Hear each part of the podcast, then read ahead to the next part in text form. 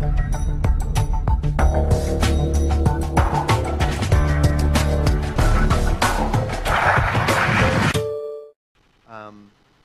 known these two for at least two years now.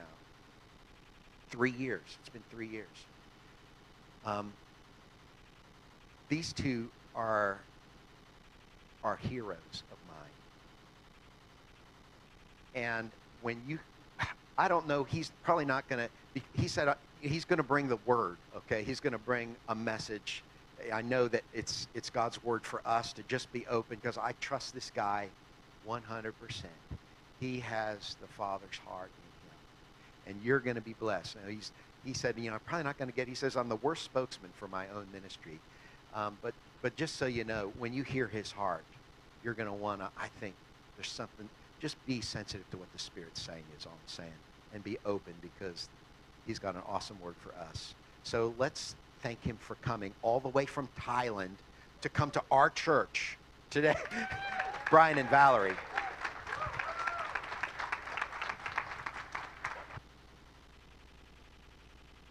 Man. Yeah, I'm not a very good infomercial. I, I like to uh, rather give you something versus, you know, saying this is what we do, this is what we do. But at the same token, God is awesome. And sometimes we kind of consider it noble to just say, well, it's just God. Well, we know that it's just God.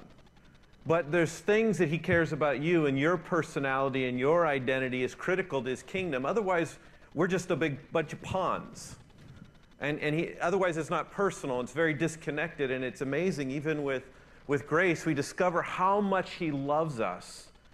But then, as soon as he starts speaking to our heart about what he thinks about us, and someone compliments that, it's like, well, it's just gone. Well, we know that. But he cares about you. So sometimes let him brag on you a little bit. We, we just don't let him do that. And um, when, if you ask me about my children, I'm going to spend a long time. I'm going to tell you all about my kids. So the, I'll pull out the photo albums. I'll get you on. I'll, I'll run you through the list till you're going, oh, God. That's our Father. He's proud of you. You know, I want to talk this morning. Um, I got to sneak in on a few of the sessions too, and they were awesome this weekend. And Gwen Myrie closed up with I just want to believe. Yeah. Just believe. And when I was sitting in the living room and listening to Greg and Sherry just share their hearts and what's going on, it just kept resonating. Uh, something Sherry said, she, she said, you know, we, we know these truths. We're, we're knowing these truths, but I just want it to be a part of me where it's me. Like it's, I'm not doing good how she said it. It was much more eloquent, but it, I own it. It's just me. It's no longer what I'm trying to think, it's just what I am. And I, I want to talk about that this morning. And I want to I want to title this Living Overwhelmed by Our Father's Opinion. See, a lot of these terms, we've looked at everything from a bottom dweller looking up, but we've never really looked at it looking from how God views things. So some of these terms that have caused a negative connotation should start inspiring life. See, being overwhelmed is always because you're the brunt of the overwhelmed on a negative. But his love is overwhelming. When he says, out of your bellies will flow rivers of living water, that's an overwhelming experience.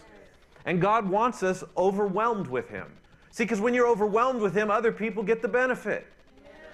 It becomes a natural outflow because the reality, as I shared a little bit this morning, is God does send us places. God does call us places.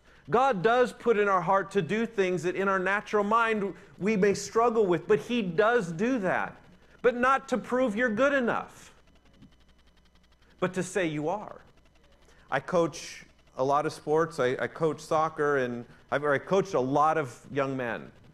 And I'll tell you, I can tell them how good they are, and I believe in them, and I'm cheering them on. I'm in their corner, whether on the field or off the field, wherever in life, right? That's what a good coach does.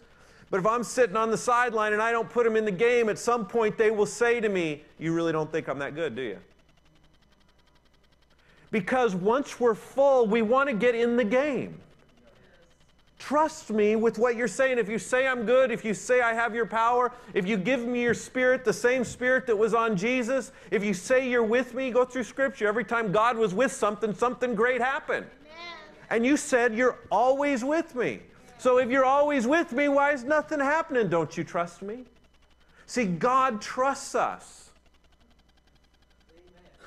He want, we want to get in the game. So, guys, when I say God wants you to do something, it's not to prove whether you're a Christian or not. It's not, I better go do this or God's not going to love me. We're beyond that point. Now it's like, God, I want to go in. Put me in, coach. I'm ready to play. Right? Little CCR for us there. See, it's time that we transition from his words of who you are to our words of saying, I am. See, our Father is the great I am. And see, a Father models our life. We look to our Father to discover who we are. So when God the Father comes and He says, I am, what's He expecting you to be? Just like Him. Amen. I am a Son of God. I am. Not, He says I am. He thinks I am. He likes me. He loves me. But until it becomes, I am loved, we'll never experience what he's trying to tell us. So we're going to get there this morning. So I have a six part series that we are going to stick into one hour. And I'm going to do this in a way that's not complicated, but you're just going to have to listen very fast, okay? Bring it on, Brian. So I'll just tell you believing is easy. Let's, let's we're going to eliminate the idea that I got to build my faith. I got to build my faith. I got to build, man, if I could just believe. You are always believing. Always. You might be believing the wrong thing, but you're always believing because everything you do is because of what you believe. So believing isn't the hard part. We've just got to change what we're believing. Now all of a sudden you're like, okay, I don't got to white knuckle it if I could just get the. We're going to get it where it flows and then we begin acting. So believing, scientists and psychologists have proven that believing is simple, it actually alters the neurons of your brain. So what you believe is altering what you're thinking. So we no longer have to get the Bible to renew our mind so we can believe in our heart. You can't, you can't renew your heart. That is a miracle. That takes another source outside of yourself to change your heart. So we learn to renew our mind from our heart changing our beliefs. So rather than saying, if I get this word in me and we're trying to memorize scriptures and memorize scriptures and memorize scripture, but until your heart changes, all you do is have a bunch of things in the memory bank. You're not any different. However, once the Spirit of God gives you a new heart, which is being born again from a redeemed God that loved you so much that He wanted to live in you, not just around you and not just talking to you, that He actually cleansed you enough so that you're perfectly whole and pure in His heart so He can rest there. So quit saying you don't have a good heart once you're born again and I just don't trust my heart. If He can trust living there, I think we can trust living from there. Can we agree to that? Okay. So beliefs drive our actions and all of our decisions. And I, I, said this, this wasn't really totally part of the message, but I think it's very important. Jesus became, became unto us all wisdom. And I remember reading Proverbs trying to get all that wisdom, and I just felt more condemned because the more I read, I am never going to get this. I'm never going to be that guy that Proverbs is talking about. And I'm really tired of a belief that gets me striving towards something. You know, the only time the word follow is used in the sense of pursuit is when it says, don't follow your fleshly lusts. Don't pursue them. But when Jesus says, come and follow me, that word actually means become joined to me and divorce your old beliefs. Become one with me. So follow wasn't a pursuit. We don't chase God. We don't pursue God. We don't run after God. He ran after us, chased us, and pursued it. Because, see, he, we never found God because he was never lost. He found us. But we kind of like those things because we struggle with our own identity, so sometimes we preach it that since I'm still chasing, you must be chasing too. You don't have to chase. He's already found you, and it's from that place that He's given you a new heart, came to rest. Now He's saying, I want you to live. You're joined with Him. That's the word follow. because then he can make you something. So Proverbs 16, 18 says, Pride goes before destruction and a haughty spirit before a fall. Amen? We can't have that pride. We got to deal with the pride. Let's deal with the pride. So quit thinking so much of yourself. We have never had a problem of thinking too much of ourselves. Amen in this room? Because you're not a healing grace because you're thinking too much of yourself. You're healing thinking because you're thinking not enough of yourself. And that's pride. So we're going to get rid of pride today. Can we do that? So we can believe. See, Moses in Rome, Numbers 12, 3 says, Now Moses was a very humble man, more humble than anyone else on the face of the earth was Moses. Isn't that an amazing statement to be said about Moses? And we just ponder that. Think about Moses. And he wrote the book. He wrote that he's the most humble man on the face of the earth.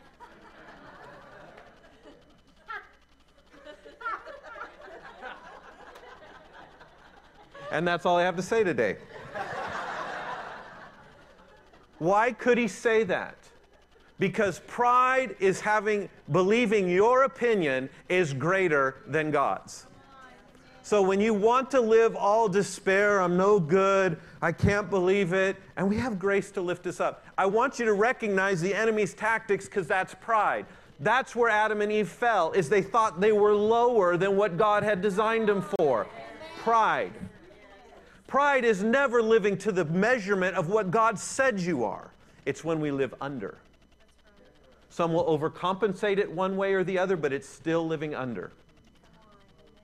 Let me read this quick little story. This is, this is a man. He said, this is, this is I, I like great success stories, right? I like the Rudies and all this stuff. I mean, by the way, have you ever watched a story and just want the ending? We don't want the ending. We want to know the story. I mean, the bottom line, please don't tell me the ending. I want to why.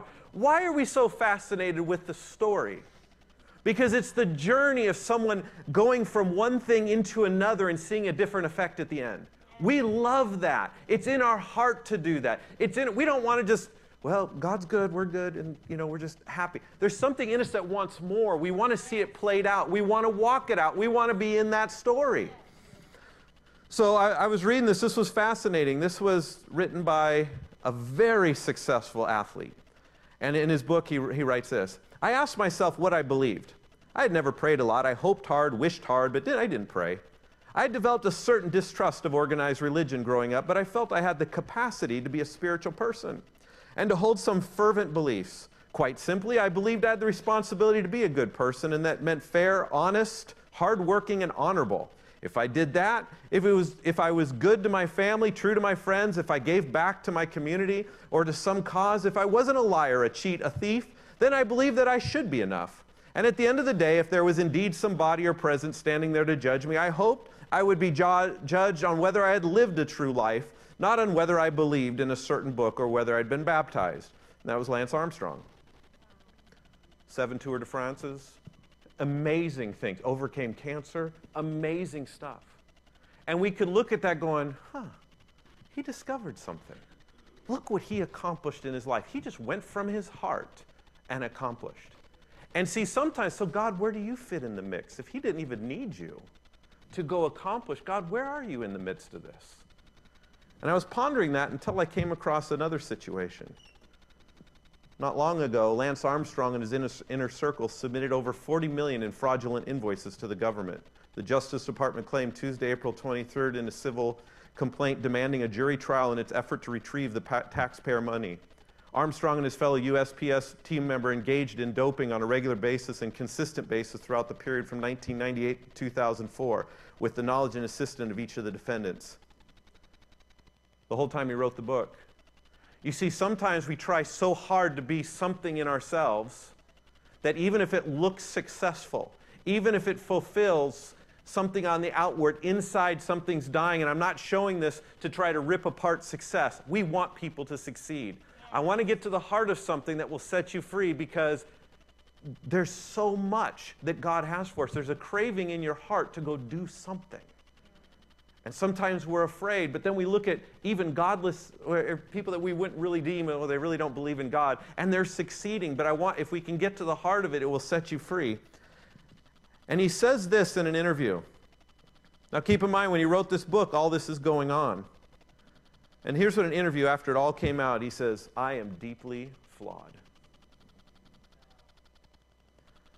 I'm praying, paying the price for this, and that's okay, I deserve this, on being stripped of everything that he earned. All the, all the medals, every award, any record removed, eradicated. All the efforts of his life gone. And he says this this is really profound because beliefs determine things. If we live from the whole in our heart, it may look, see, the, the efforts of our heart may look similar, but the motivations of our heart become revealing. That's why we don't measure ourselves to another person. We don't measure our success to another person's success. We don't measure what's in our heart to what, well, maybe this will be approved well, the thing I really want to do, no one's really doing, and I don't know if it's really okay or if it will have meaning.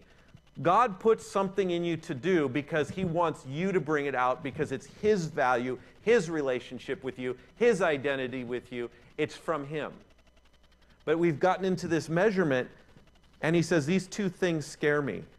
The first is getting hurt, but that's not nearly as scary as the second, which is losing. He built a life on avoiding pain and avoiding losing. And that drove his beliefs to where he was. Versus someone else who took the fullness of their heart and may have accomplished the exact same thing, but motivated completely different. One is motivated to validate an identity, the other one is motivated from an identity. Yes. But sometimes they grow together and they look the same. Lance's background is his father walked out on him when he was young, and his stepfather ended up divorcing his mother, and he'd made a decision I'll not trust again. I'm going to handle it on my own. I'll prove I can make my way. And see, God is coming in to establish your heart with grace, to get you so much value, so loved, so you fully understand His opinion of you. But then there's a lot, your heart will begin coming alive again, going, There's something more. there's something more. And He wants you to run with the something more. But now we get to do it from the right platform. Not to prove we're something, but because we are something. But you are something. Your name is something. You're significant. Your contribution, your fingerprint, your DNA on this world is critical to someone else.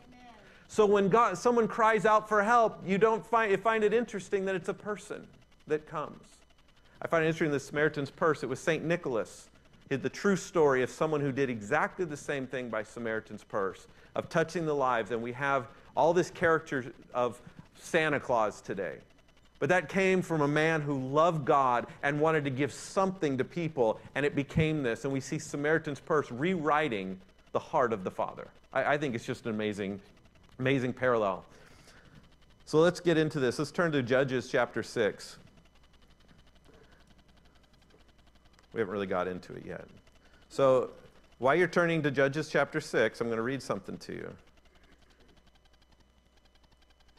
Second, I'm going to read from another verse, but just turn to Judges 6. 2 Corinthians chapter 3 verse 14 says, "But their minds were blinded. For until this day the same veil remains unlifted in the reading of the Old Testament, because the veil is taken away in Christ." But even to this day, when Moses is read, a veil lies on their heart. Nevertheless, when one turns to the Lord, the veil is taken away. Now the Spirit, the Lord is the Spirit, and where the Spirit of the Lord is, there is liberty. But we all now, with unveiled face, beholding as in a mirror the glory of the Lord, are being transformed into the same image from glory to glory, just as by the Spirit of the Lord. See, when they looked at Moses in the, in, in the Old Testament, they had to put a veil because they couldn't look at the glory that was to be revealed. So we have this interpretation of the Old Testament of this angry God that is mad and ready to squash bugs at any moment. And that is not the God of the Old Testament. So I am going to expose the God of the Old Testament in just a piece today. And I want you to see his passionate, pursuit of people indifferent to their behavior. A God that if someone would just open their heart to believe, he would change heaven and earth to do something. Now, a couple backgrounds of the Old Testament that's very critical. Number one, there was another God that was in operation that we don't see much, and his name is Satan. I don't have time to pull it out, but he is the mastermind behind what was going on in the Old Testament. We have a God that created this earth, he loved people, and a different kingdom was turned over. That's the simple, simple concept. That's why it says the kingdom of God is at hand. That means another kingdom was in operation prior to that. Okay? So keep that in mind when we're reading the story. The men of the Old Testament and the women of the Old Testament were not born again. They did not have Jesus living in them. They were looking to a Redeemer, but they didn't have a Redeemer. They could look forward to something, but they didn't have the fullness. But there's a type and shadow in these that is critical to your walk with faith. Because Paul writes and he writes and he references these things so that way you could see because he saw something different. And if you could begin seeing the richness of the grace of God through the Old Testament, it will begin changing your whole perspective. It will allow you to put your heart into action in ways that you haven't understood. So, Judges chapter 6. Love this story. It's one of the program, we built our program, Mission 300, on this story, but we're not going to talk about the 300 men of how he picked it. I want you to feel a father and his deep love for his creation and, and these people that he put on this planet. And it says that in uh, Judges chapter 6 and the first verse, um, I'm going to read this to you. So you're going to have to filter this. Remember, we're now not reading this as slaves. We're not reading this as broken people. We're not reading this as a lower being. We're reading this as a father writing to his child to, to share a story of the past for you to connect with. Okay? So the children of Israel did evil in the sight of the Lord. So the Lord delivered them into the hand of Midian for seven years. And the hand of Midian prevailed against Israel because of the Midianites. The children of Israel made for themselves dens and caves and strongholds which are in the mountains, so they're hiding. Now, again, God is not doing this, but there's some verbiage that we're not going to be able to get into today, so you're just going to have to take my word for it. But see, in the Old Testament, God was responsible for everything good, bad, evil, good, all of it. He's responsible. That's how it was written. So then it goes on. I love this. Verse 7. And it came to pass when the children of Israel cried out to the Lord because of the Midianites. So they cried out. And immediately when they cried out, what was God's response? Well, you had it coming. Maybe one more year, two more years. Maybe you'll get it then. Let's see, it hasn't worked for 40 years prior. I'll just let you sit there for a while. You'll ponder it.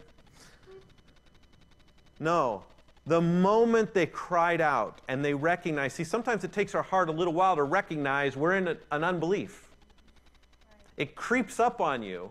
And the moment you're like, oh my God, God, how did I get here? I'm believing. And the moment we cry out, God is giving every resource to try to find a way to get you to understand what you really are. So they cry out, and it's amazing. There's the other point God needs people. So God is all sovereign, and you could say He doesn't need you. And in a sense of His fulfillment of who He is, He doesn't need you. But because He designed man to join this spiritual being with this natural being, and His heart was to meld you into Him, you're absolutely critical to His life. He's incomplete without you because He designed you to be joined to Him. So he says, So the angel of the Lord came and sat under the terebinth tree. Aren't you glad angels don't have to come and tell us that God can actually just speak to our heart now? Praise God. But he sent an angel. And Gideon's hiding, as you know the story. Verse 12 of chapter 6 And the angel of the Lord appeared to him and said to him, You've been an evil young man and had a miserable heart, and it's time for you to get things right. He doesn't address his sin. He doesn't address the problems. He doesn't address what he did the night before. He doesn't address any of those things. He didn't address whether he did the right sacrifice on the Day of Atonement so that way he could cover this. None of those things are in this text. He came and declared the name of Gideon that I have seen you, you mighty, valiant man. He's hiding behind a winepress.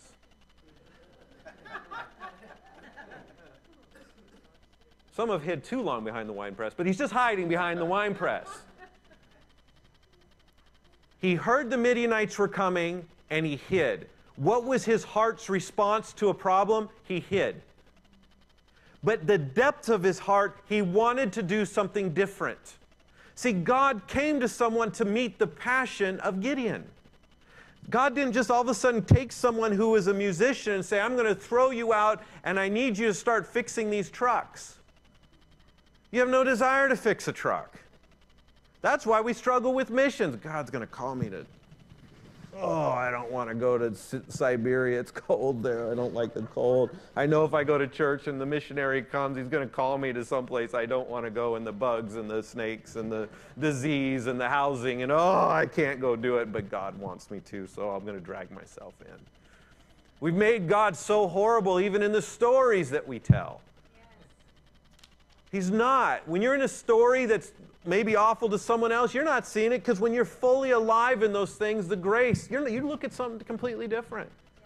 You don't notice it. Try to ask, talk to an athlete after a game that they just won. They don't tell you how tired they were and how you know it was really hard at the third quarter that Billy hit me in the leg, and all they've been doing is thinking about my. They don't even remember none of it. They just get in the ice bath afterwards and just ponder what just happened. But I don't want to go through that necessarily.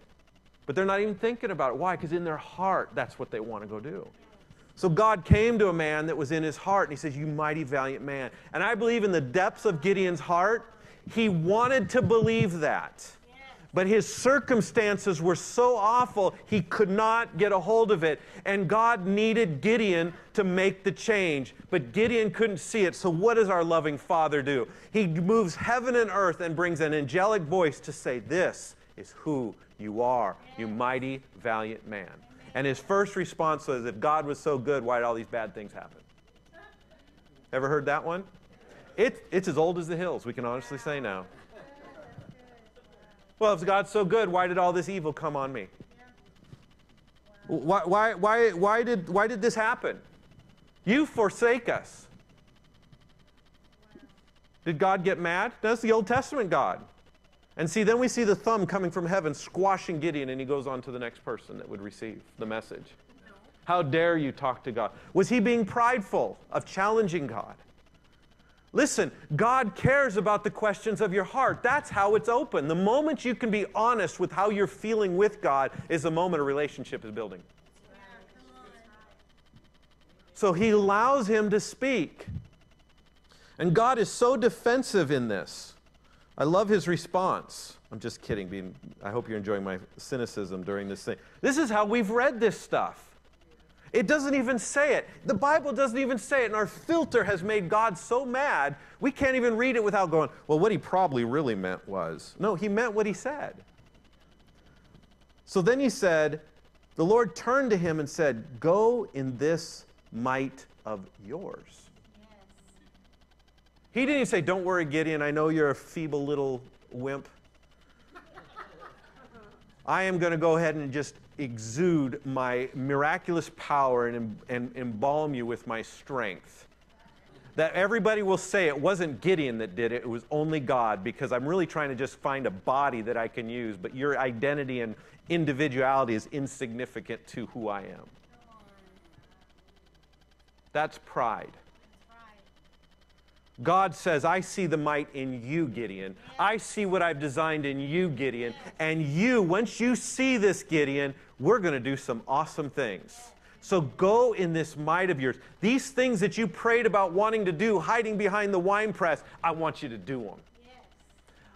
I want you to resolve this. I want you to deal with this because you're wanting the same thing I'm wanting a people free. So Gideon then turned to him and said, So he goes, Go in this might, have I not sent you? How did he know he sent him?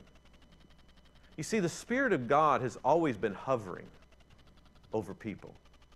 Now, the Spirit of God hasn't always been accepted by people, but the Spirit of God has always been hovering over people. It says it hovered over the earth. See, when God's word goes out, when the Spirit of God hits that word, it explodes in your heart. So, words in, in Gideon's heart were there, but he just needed the unlocking to see this come to pass. And the Spirit of God unlocks this in him. And he turned to him and said, Go in this your might. Verse 15. So he said to him, My Lord. Notice the tone change? It's kind of like the woman at the well. First, like, wait a second, if this is really true, why did God do all this thing? It's this big rebuke. And then the next question is, okay, Lord, you're, you're saying something that only you would know about me. No, no one else would know what was in my heart. So I know you're talking to me. But do you not realize who I am? From the youngest tribe, I'm the youngest in my family, we're the weakest tribe. And we're getting beaten by an enemy, and you're asking the lowest of the low to go resolve this problem. And he said to him, My Lord, how can I save Israel? And verse 16, the Lord said to him, Surely I will be with you. I'm going to father you during this time. I'm going to now become the source of the influence on your heart. See, if he just comes in and just takes over, we're possessed.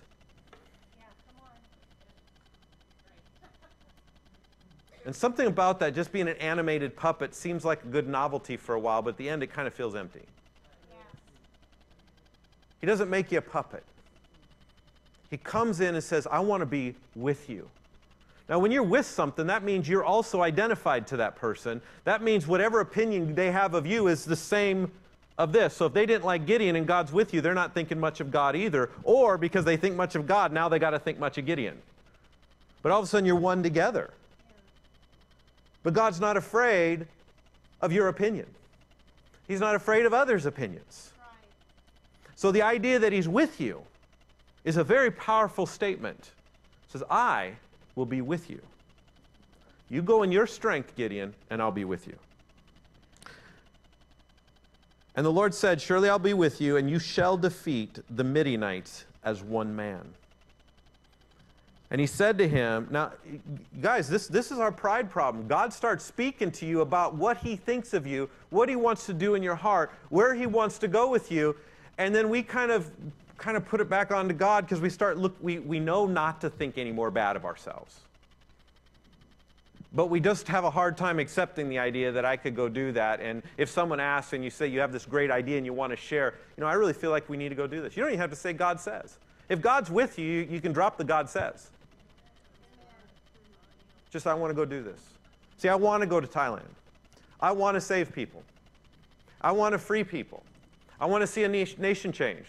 Did God have to come and inspire me in a dream and say, you know, Brian, I've called you to some place that you don't want to go, and don't worry, I'm going to take over your body and just go do it for you, so it's not going to be anything about you anyway, so just enjoy the journey. He pricked at something that was in the depth of my being.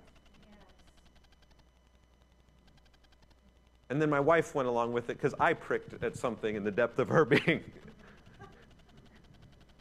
But this is what God does. See, He stirs you in your belief. Yes. You believe things. Yes. So He comes now, He's influencing your belief.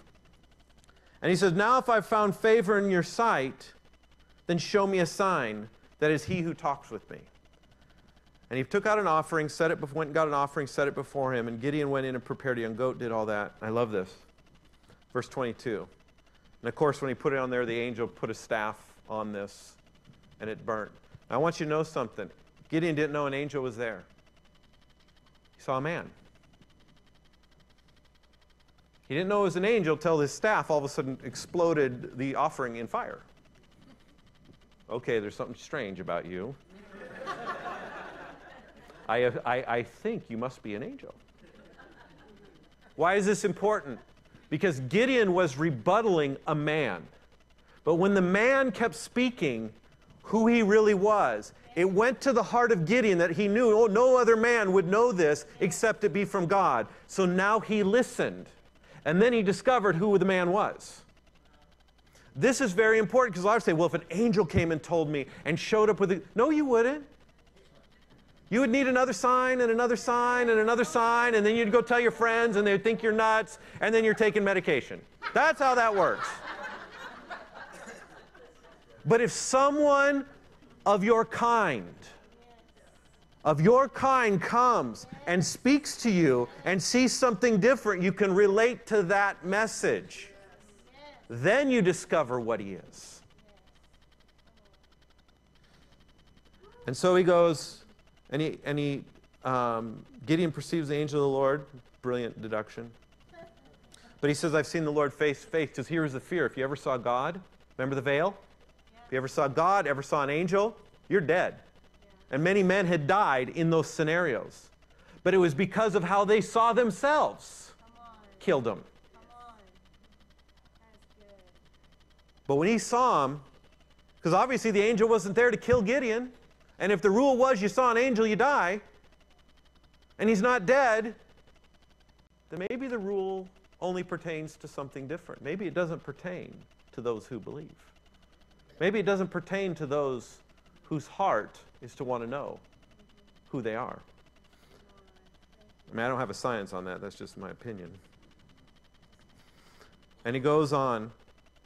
Then the Lord said to him, verse 23 Peace be with you. Do not fear, you shall not die. And that word peace is such a powerful word. That word peace isn't just like, okay, you can go take a nap now. Peace is something that is overwhelming. It means wholeness, complete, health, provision, made one with, united, joined together. See, when God says, Peace be with you, He was saying, We together are wholly interconnected. Everything I have is yours yours mine, covenant peace. Now, this is very important because we're going to hit another verse with this, but I just want you to catch this. And Gideon built an altar there to the Lord and called it The Lord is Peace. He met the Lord of Peace, he met the personality of the Father. You see, I've read, I remember memorizing all the different names of God. But I finally sat down and said, I don't want to read what everybody else's name you have. I want to know the personality that is important to my life. I need to know that name. It's great that you know that name, but if I don't know that name, it doesn't mean anything to me. It's just good information. Now, I do want to know that the person exists, so it is nice to know that that, that, that person's out there. But now I want to meet them.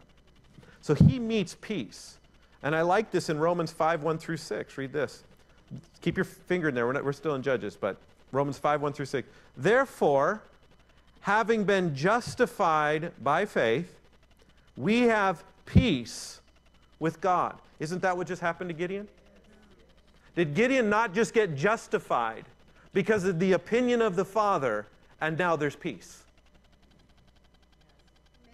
That's what justification did for me. And the Old Testament has been trying to show you what it looks like in practicality, but we've been trying to philosophize over it of what it looks like. This is what it looks like. I, I have something in my heart. I don't feel qualified. I don't think it can work. Something is deep in me. God comes in a, in a like kind of someone who can open my heart, declares who I am, declares what I am, and says, God is with you and joins me in peace. I'm justified. Now God's with me. Amen? Through whom we have access by faith into this grace which, which, with which we stand. So we have peace with God through our Lord Jesus Christ. So why did Jesus have to come as a man? Why couldn't he just come with his angelic armies if he's the God of the Old Testament, have we interpreted, and come with angelic hosts of armies, make you guys all kneel down and bow and say, I'm God and w- believe in me? Because belief of accepting what he is is not belief. It's when his your belief in him and his goodness towards you that you can allow his persuasion on your heart. That's belief, where it alters your identity. Your identity has to change. See, the angels believe, but that doesn't save them. What saves us is when that persuasion on our heart and we become intertwined. Now, let me don't confuse. It's just simply believing in Him. Okay, there's not a special nine more steps to getting saved. It's the simplicity of it. But that's what's happening in that belief. And it says that now we have access. So Jesus could not come in angelic form. He had to come through a man so you could relate to him because he made himself of your like kind. So now when we're born again, we're of like his like kind. But now we're like Jesus, who's both of God and of the earth. And so are you. He bridged the two.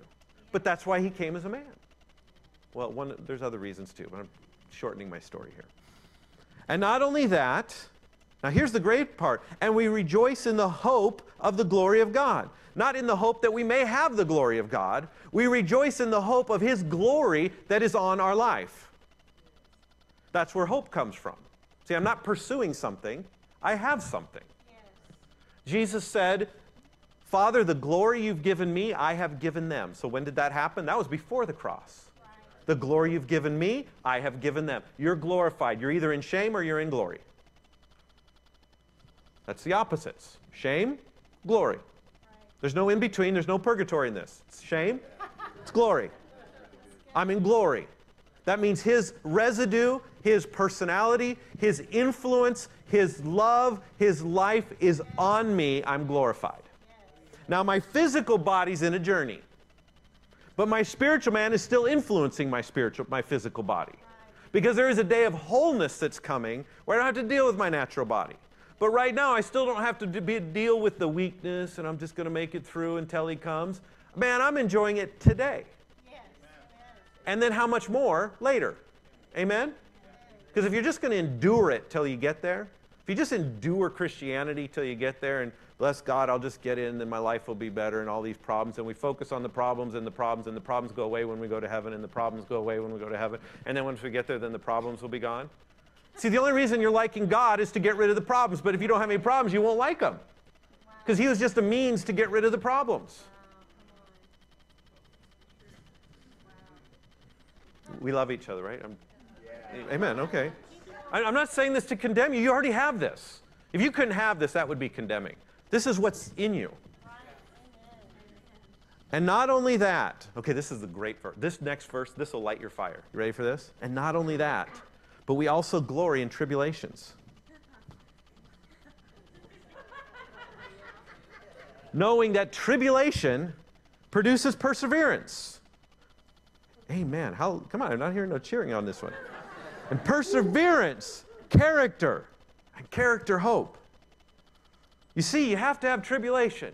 No, I'm just kidding. But here's why this is important. First of all, tribulation is pressure that causes someone to feel confined.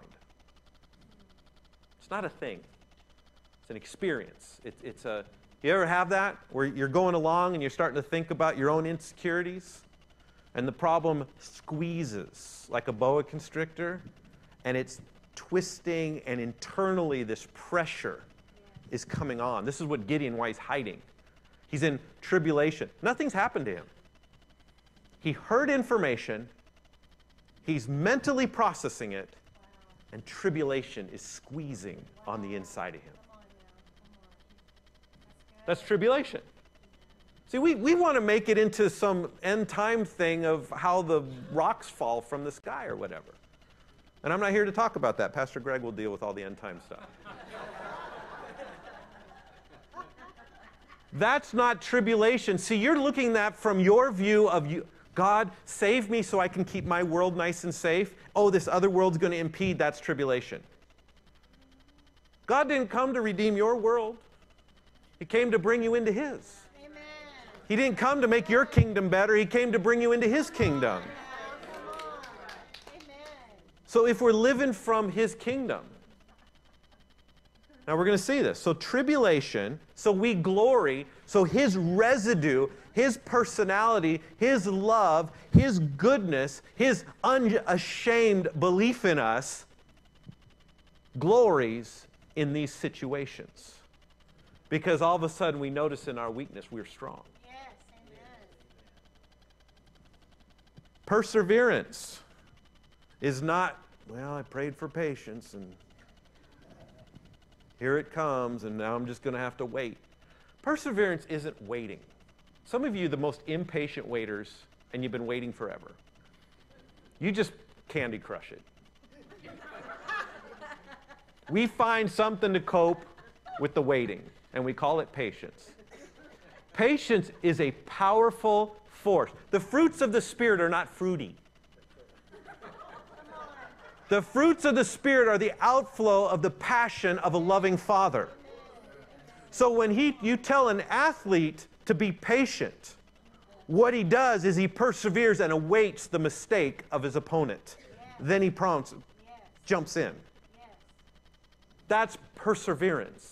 It's intentional. It's, it's persevering. It's steadfast. It's focused. It's ready to do something. But you don't have to jump quite yet because you know timing is going to hit it. But you're in an eager wait. And it doesn't have to last 47 years. Come on. Sometimes perseverance is a day. Sometimes it's just 15 minutes of just learning to hang up the phone call and saying, No, I am not getting into that one more time. This is what the Father says about me. Okay? So quit putting a timeline on it. Character. Well, we need to practice godly character. I've been to that class. It di- didn't work. I tried the accountability groups. You just end up lying after a while. Be honest, they it was one of the struggles of promise keepers because you just can't keep it.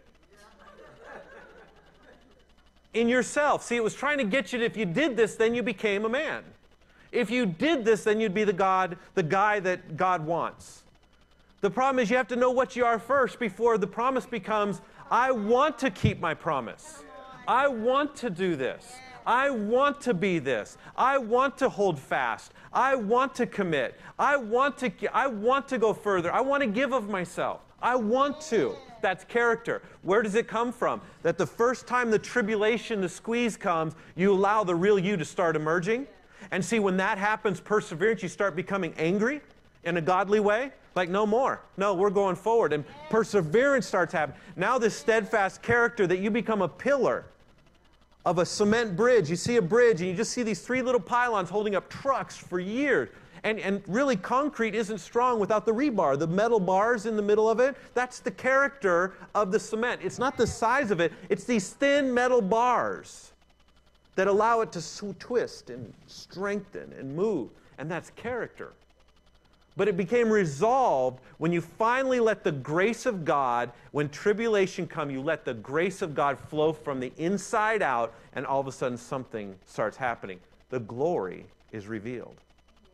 Now you can understand why Paul says, Man, I glory in tribulation. Because every time the dumb devil comes and squeezes, something great comes out of him. Yes. But you know what? He didn't need the great, the squeeze for it to come out. It was already flowing. See, once you discover the flow, the tribulation doesn't have the effect. Amen?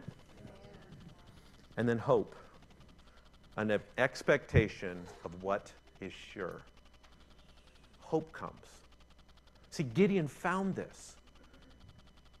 Gideon, Gideon took this hope, and the Father said to him, Gideon. See, when the Spirit of God, what does the Spirit of God do? It reveals that you are the sons of God. What does the Spirit of God convict you of? Oh, he convicts you of sin. So when you do it, he doesn't do any of that. The only sin that's being involved is you're not believing who you are. You, he convicts you the sin of not believing in Jesus. Bill, why are you just not believing who you are? So he begins pricking your heart and working on it, going, This isn't who you are. This is who you are. This isn't who you are. This is who you are. You're already righteous. You don't have to try to get righteous. He, the devil's been beaten. Quit letting him have dominance. Stop it. The Holy Spirit. He starts lifting that up. So all of a sudden he goes, I want you to go, tells Gideon, go face your father's idols. See, it was the beliefs that were shaping this identity. And when he did that, and he went and tore down the idols. You would think that his father would be mad, but see, his father had a set of beliefs that was infusing into his identity, and his DNA was warped between what was truly in his heart and what he believed on the outside. And this thing was going on. When he tore down the idols, his family wanted to kill him.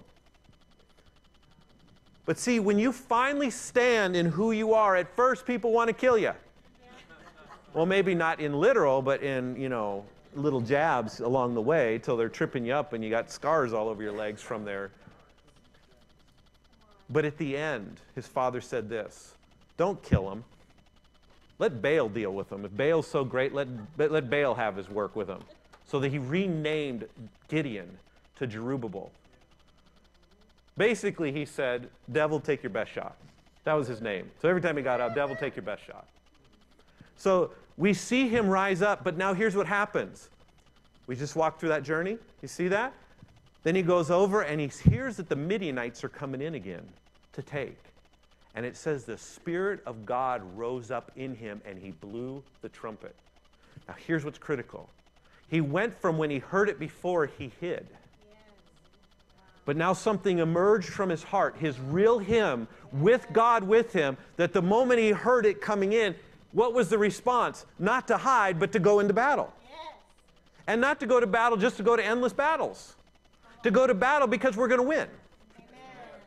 That's what stirs by the Spirit of God. Okay, now one more. David.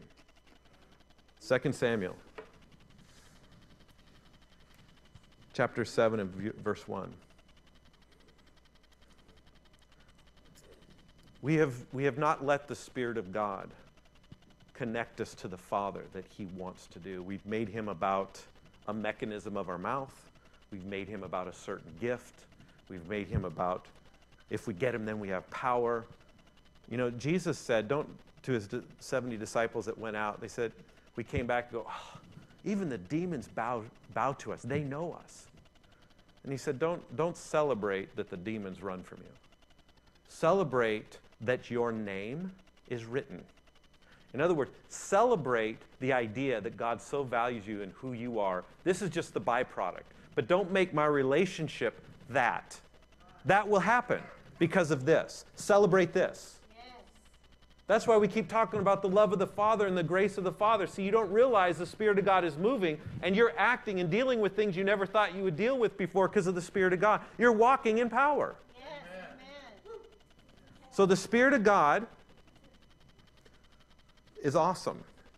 And I don't want to jump ahead. Let me let me So a new view of life came to Gideon by the influence of the Spirit of the Father. See, his heart was freed by the grace of God to the point where he can be influenced by a new belief and his mental wiring begin to change. He didn't run from battle, he ran at it Yes. and defeated it and set people free.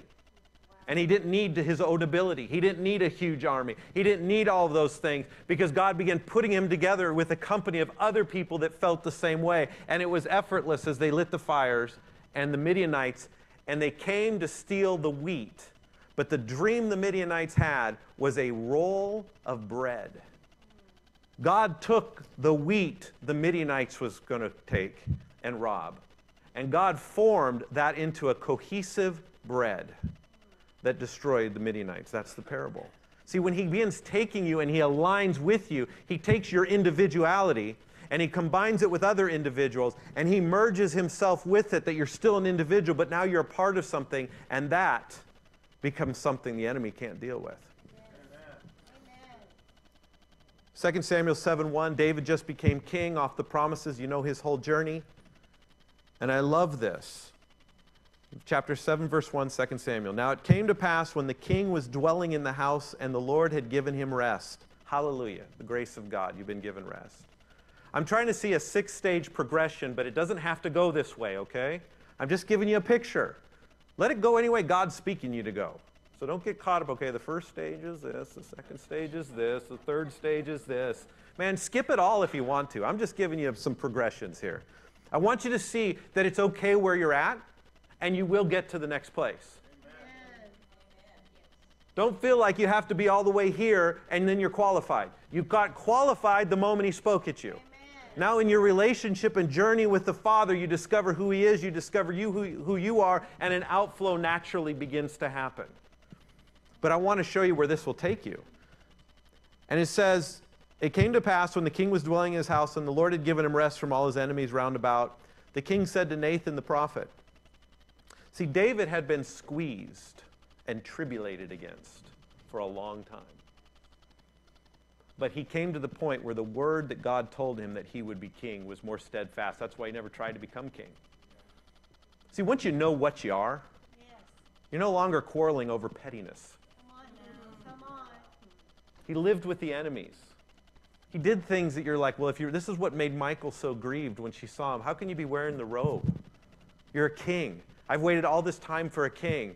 And he goes, I've always just been connected to God. That, the closest thing to be connected with God in the Old Testament was the priest.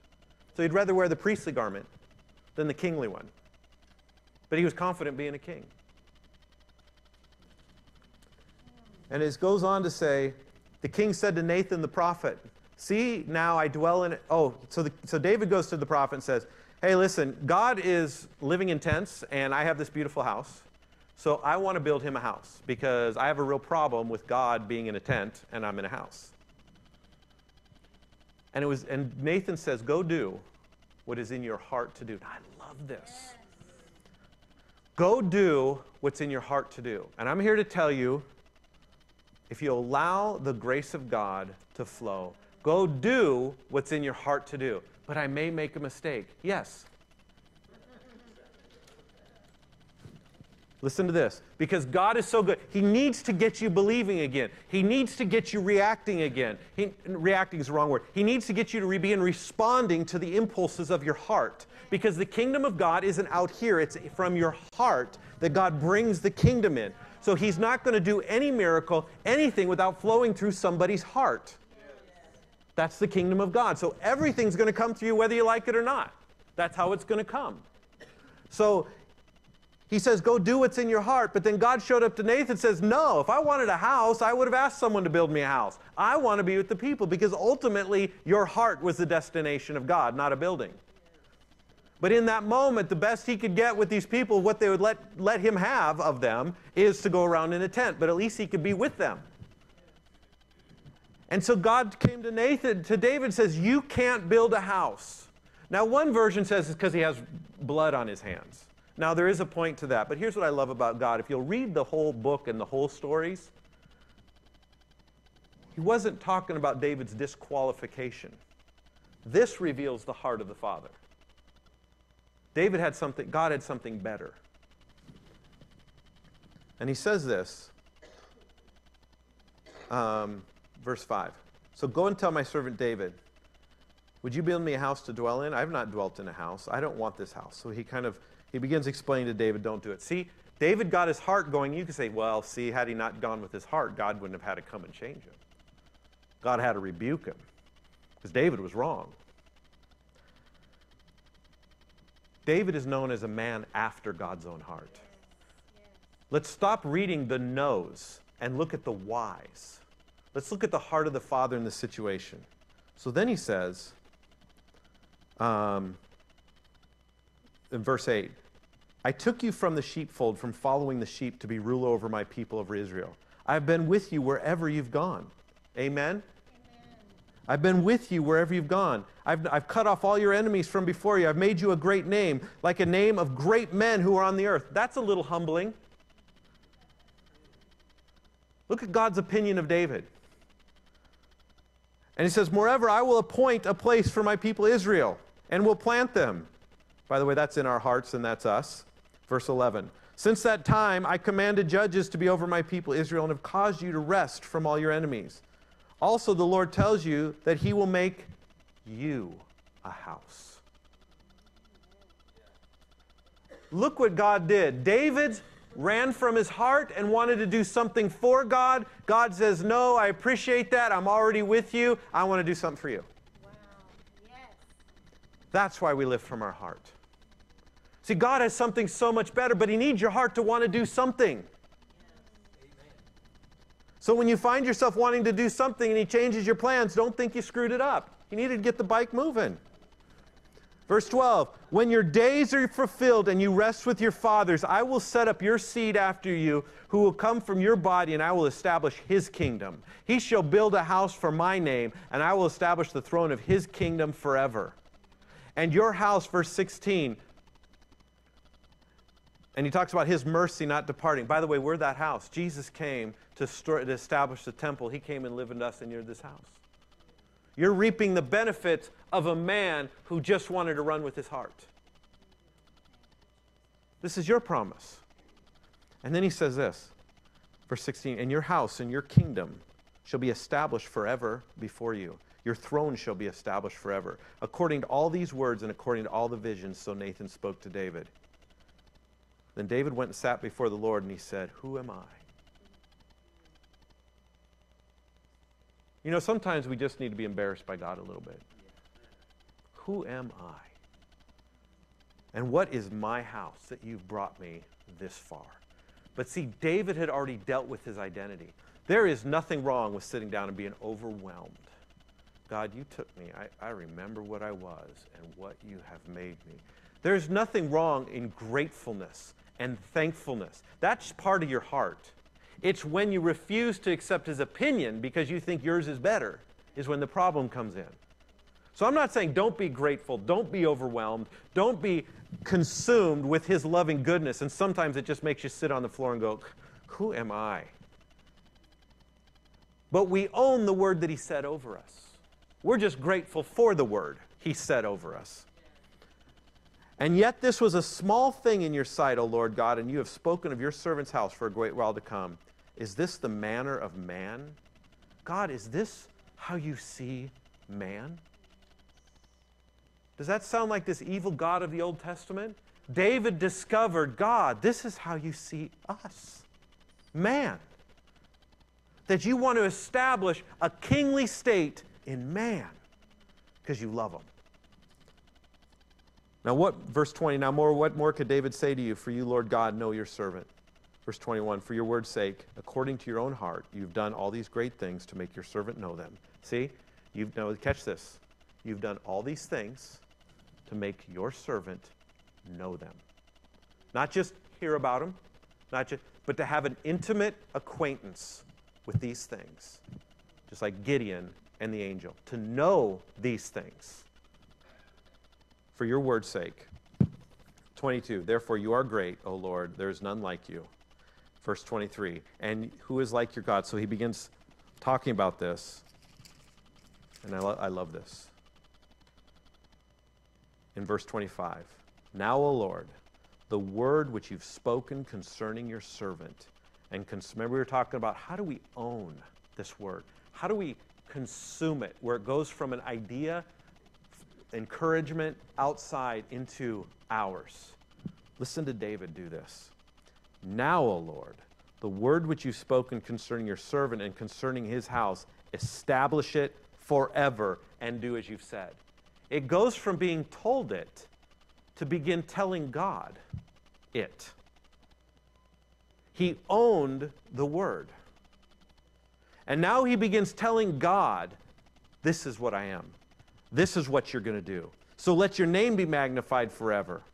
Let the house of your servant David be established. You, God, you said you would build it. What's he doing? He's now taking this concept and said, You said it. You said it. Let my house be built. God, fulfill your word. God, bless my house. I am a blessed house. And all of a sudden, he goes from receiving it, being humbled, to standing up and saying, This is mine. This is mine. God, bring forth your word. And it's almost like he's commanding God. But he's not commanding God, he's declaring the promise of God in his life.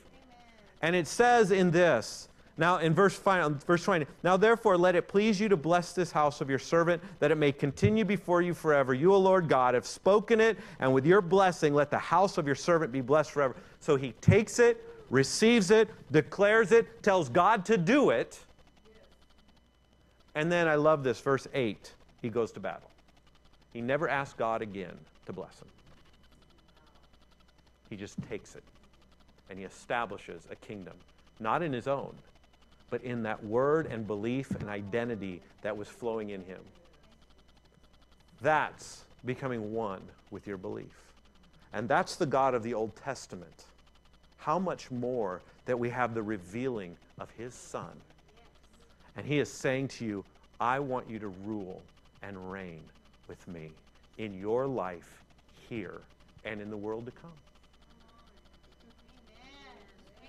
Amen.